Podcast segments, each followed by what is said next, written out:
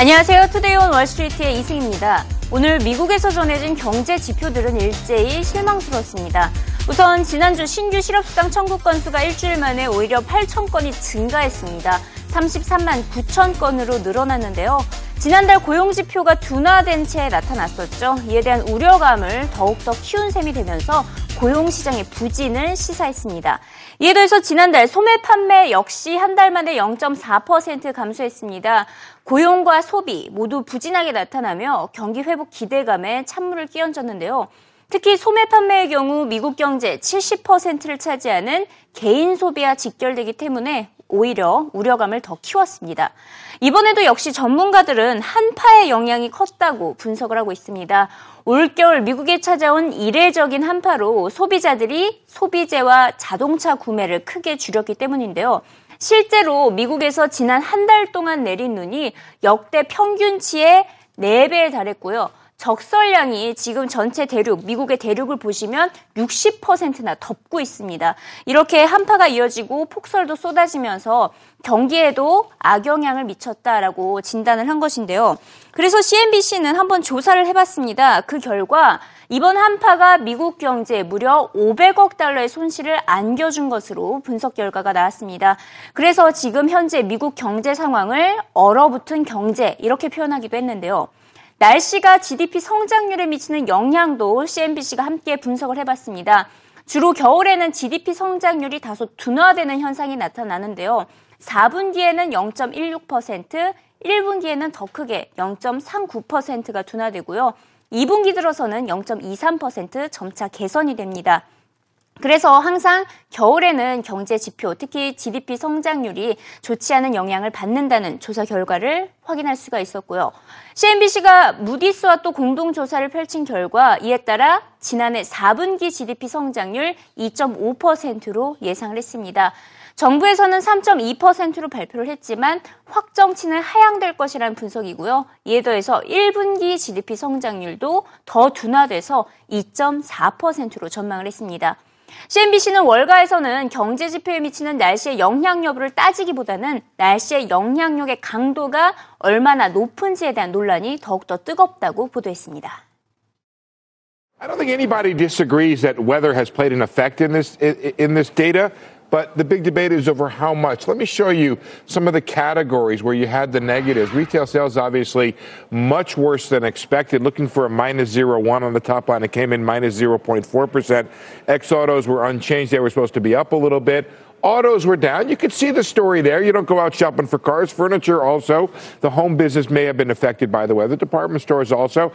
And then there's the puzzling building and garden materials. Was that snow shovels and snow blowers and salt? We don't know. We tried to correlate. I work with Dan Greenhouse on this, whether or not when you have big snow months, you also have, or big weather months, you also have a big pop in this category. We couldn't find it just yet. But here's the retail sales. And really what the problem was, was some of not forget December, January was there were revisions to October, November as well, and downward revisions. So the consumer looking a little bit weaker at the end of all this stuff.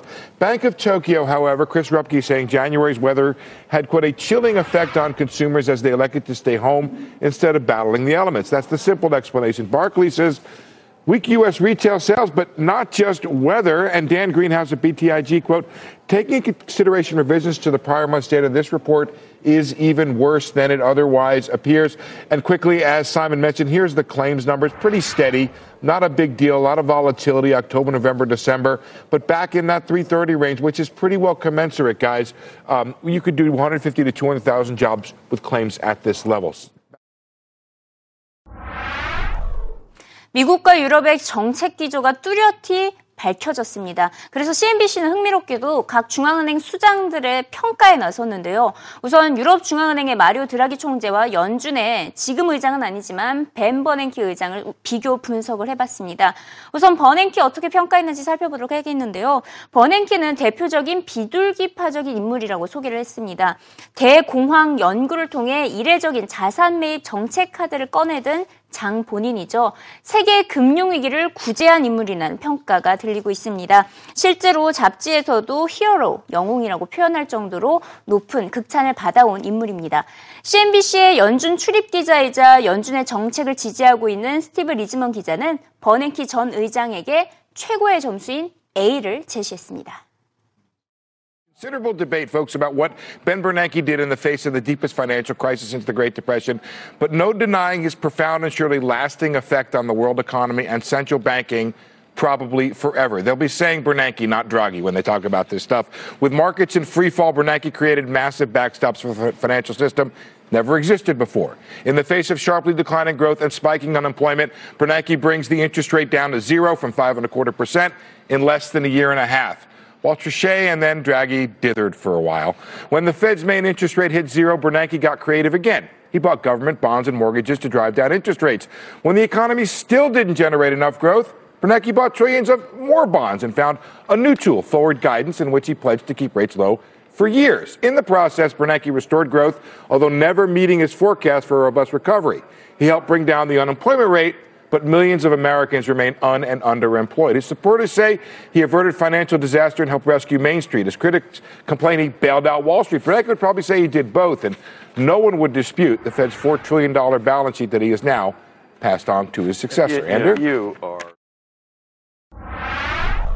자, 이번엔 드라기 총재의 평가를 들어보도록 하겠습니다. 버냉키 의장과 같이 드라기 총재 역시 유동성 공급 카드를 꺼내들었죠. 헬리콥터 벤이라는 별명에 이어서 슈퍼마리오 드라기라는 별명이 등장하기도 한 바가 있습니다.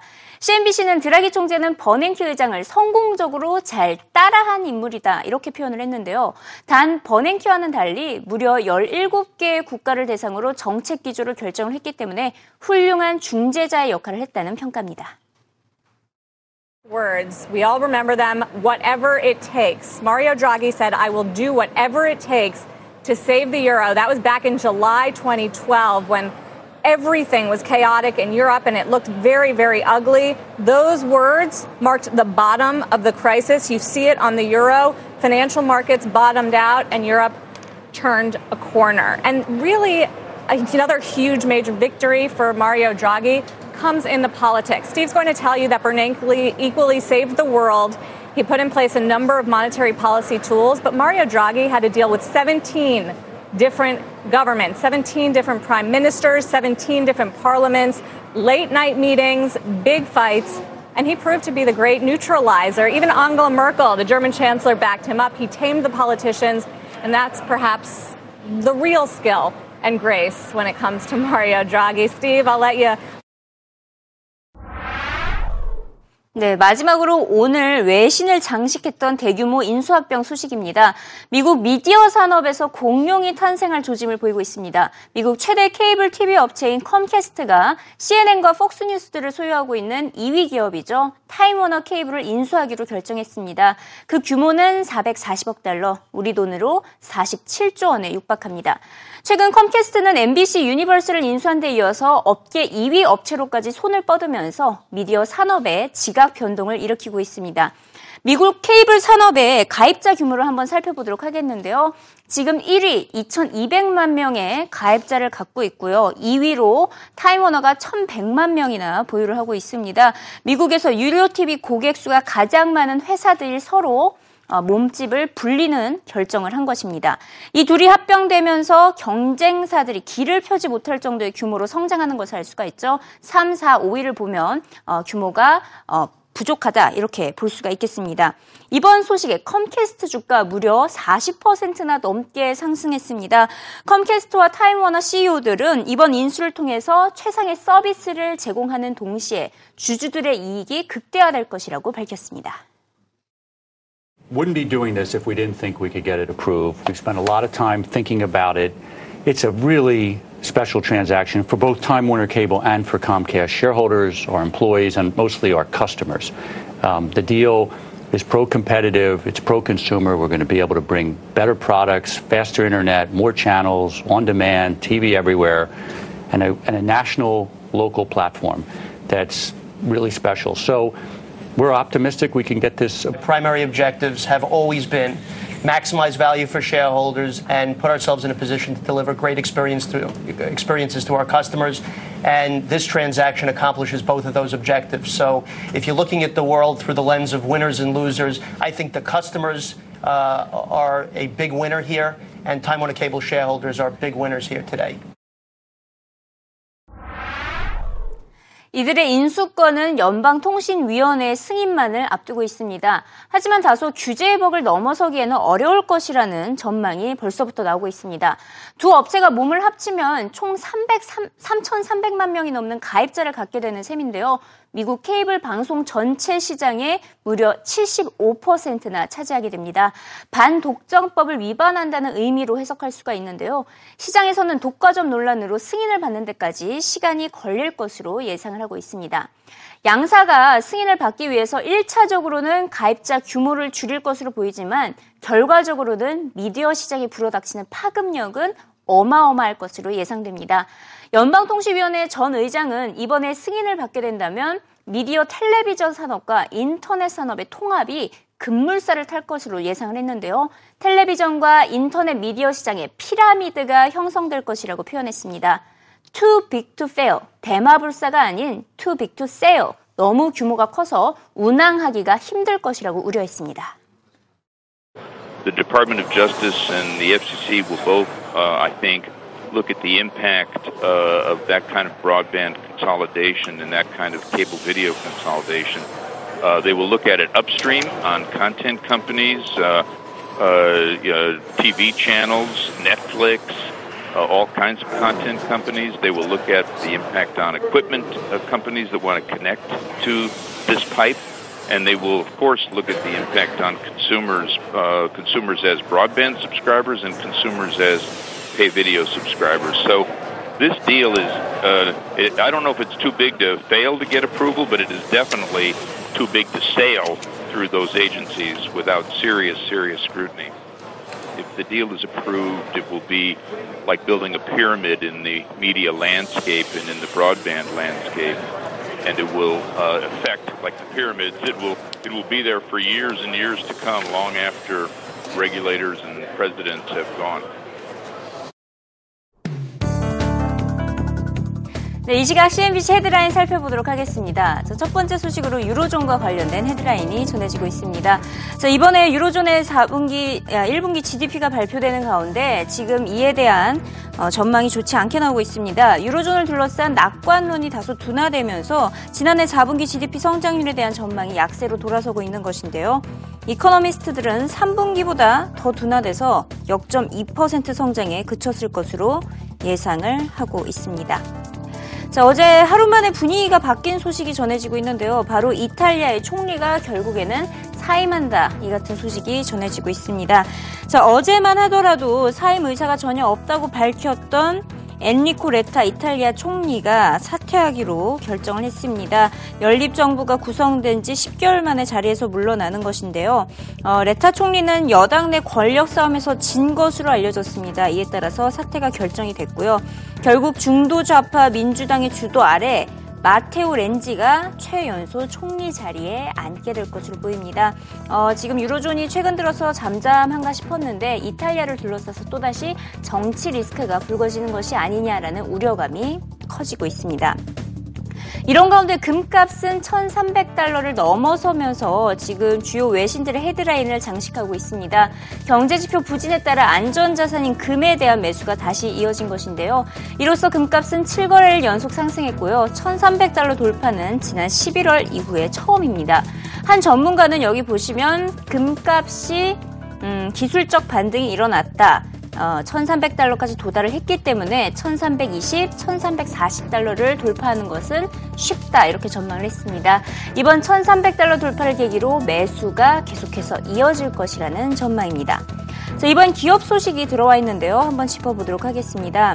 어, 당연히 컴캐스트가 뭐 타임 워너를 인수했다라는 소식은 주요 이슈로 계속 언급이 되고 있고요. 바로 밑에 자동차 업체 GM이 북미 지역에서 70만 대 이상의 승용차를 리콜 조치했다는 소식도 전해지고 있습니다.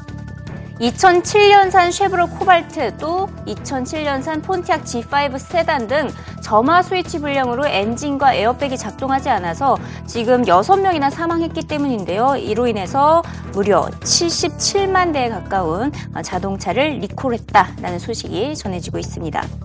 네, 신흥국 통화 가치 하락으로 인해서 미국 기업들이 오히려 타격을 받아서 실적 부진이 이어지고 있다는 CNBC의 분석 기사가 전해지고 있습니다. 미국의 다국적 기업들이 이머징 시장에서 매출을 올리고 있는데 최근 이들 국가들의 통화 가치가 떨어지면서 달러로 환산한 매출이 덩달아 감소하고 있는 것입니다. 여기 보시면 CNBC는 대표적으로 세계 최대 소비재 생산업체 P&G의 실적을 대표적인 예로 제시를 했는데요. 실제로 실적이 둔화됐습니다. 아르헨티나 페소화 등 신흥국 통화 가치 하락이 매출에 악영향을 미쳤다. 이렇게 P&G에서 공식적으로 밝히기도 했고요. 앞으로 1년 실적 전망치까지 하향 조정했습니다. 하지만 신흥국 리스크가 장기적으로 우려할 만한 금융위기 정도는 아니라는 다소 낙관적인 진단도 전해지고 있습니다. The most important change that people don't take into account is that you're not in a crisis because the currencies that we are talking about and the emerging markets, they've been floating. Floating currencies work. The Brazilian real has already devalued, has depreciated 30% from where it was. It'll take time for it to kick in. So the measures are in place, and I think people have to start looking at that. And, you know, the, I'm going to go to a piece from um, Professor Shin at Princeton, who the Fed loves, and he wrote a piece talking about the great, and this was in November, he published it, the great change was the difference in the way that emerging markets are funded now. It used to be that it was banks. They were borrowing from, from Western banks, from uh, the advanced uh, nation banks, and that money was much more long term duration. Now, a lot of the funding comes in via uh, asset managers who are much more prone to move quickly. So you start to see. Right.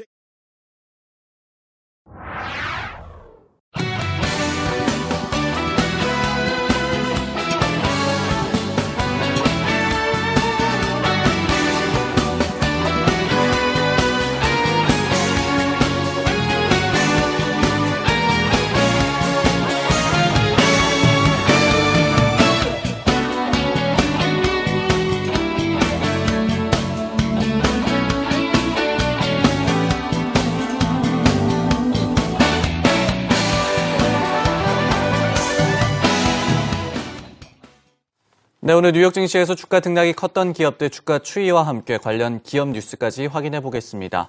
먼저 조금 전에 장 마감 이후에 실적을 발표한 AIG의 주가 추이부터 한번 보겠습니다. 오늘 장 중에도 1.1% 소폭 상승하면서 49.59달러에 마감을 했습니다. 이후에 이 장 마감 이후에 실적을 발표를 했는데요. 지금도 1% 넘게 상승하고 있습니다. 한때는 2.5% 넘게 시간의 거래에서의 상승폭을 키우기도 했습니다. 실적이 좋았습니다. 분기 주당 순이익이 1.34달러에 달해서 시장 예상치였던 96센트를 큰 폭으로 웃돌았고요. 배당도 25% 늘린다고 발표를 했습니다. 겹 호재가 나오면서 시간외 거래에서 주가가 상승하고 있는 모습 확인하시기 바라겠습니다.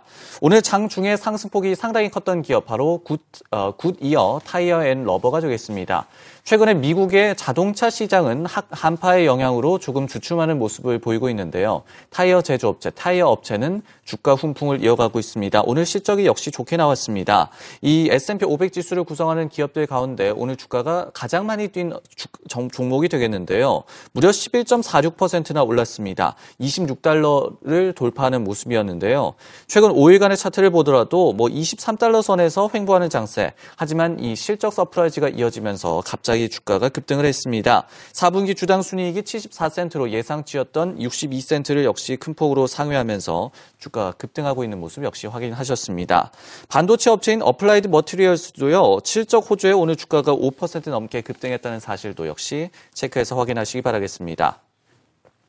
하지만 오늘 역시 하락 종목도 있었겠죠. 먼저 유기농 식품 매장으로 유명한 홀푸드 마켓이 향후 실적 전망을 부정적으로 제시하면서 주가가 무려 7.5%나 빠졌습니다. 그리고 우리에게 이 디스커버리 채널로 유명한 디스커버리 커뮤니케이션스도 분기 순이익이 주당 81센트에 그치면서 시장 예상치였던 90센트에 미치지 못했습니다. 그러면서 오늘 장중에 주가가 무려 4.7%나 급락했습니다. 방송업계에서 또 한 가지 상당히 큰 이슈가 터졌죠. 바로 컴캐스트가 타임워너 케이블 을 인수하면서 케이블 업계의 업계 1위와 2위가 합쳐지게 됐습니다. 일단은 두 기업의 주가는 오늘 엇갈렸는데요. 인수를 할 기업 컴캐스트는 오늘 주가가 무려 4.1%나 빠졌습니다. 그러면서 최근 5일간의 추이에서 보시더라도 갑자기 급락한 모습 확인하실 수가 있는데요. 반면에 피인수될 예정인 타임워너 케이블은 주가가 무려 7%나 올랐습니다. 역시 최근 5일간 횡보 장세를 보이다가 오늘 갑자기 오르면서 단숨에 144달러를 돌파를 했습니다. 이번 인수권의 건에 대해서 전문가들의 의견 역시 오늘의 이 두 기업의 주가 추이만큼 엇갈리고 있습니다. 먼저 좋은 계약이라는 의견이 물론 나오고 있고요. 반면에 소비자들의 입장에서는 업계 경쟁이 줄어들면서 오히려 악재일 수밖에 없다 이런 얘기도 나오고 있습니다. 엇갈린 두 분석 영상으로 확인해 보시겠습니다. Well, listen, I think it's a great deal. Uh, Comcast has done a very good job of innovating and managing their cable systems over the last uh, few years, and we want them to own more cable, and they're buying Time Warner Cable at, at what appears to be a very reasonable price. I do think it gets done. Uh, clearly, the FCC and the DOJ are going to do what they're supposed to do. They're going to look hard at this deal. Uh, they're probably going to ask for some concessions. And uh, this reminds me of when uh, Comcast bought NBC, which, as the company noted, was a much more complex deal.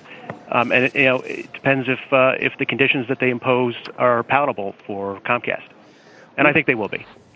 I believe it's a bad deal for consumers because it hurts innovation. It hurts consumers' access to content over the top from Netflix, Google, companies like that, and it'll also put consumers, more consumers, under Comcast's data caps. So it's not really competitive. And to build out to reach the kind of footprint that Comcast currently has and will get, to build that out with fiber is going to take years and a lot of money. So I think the, the near term worry is very real.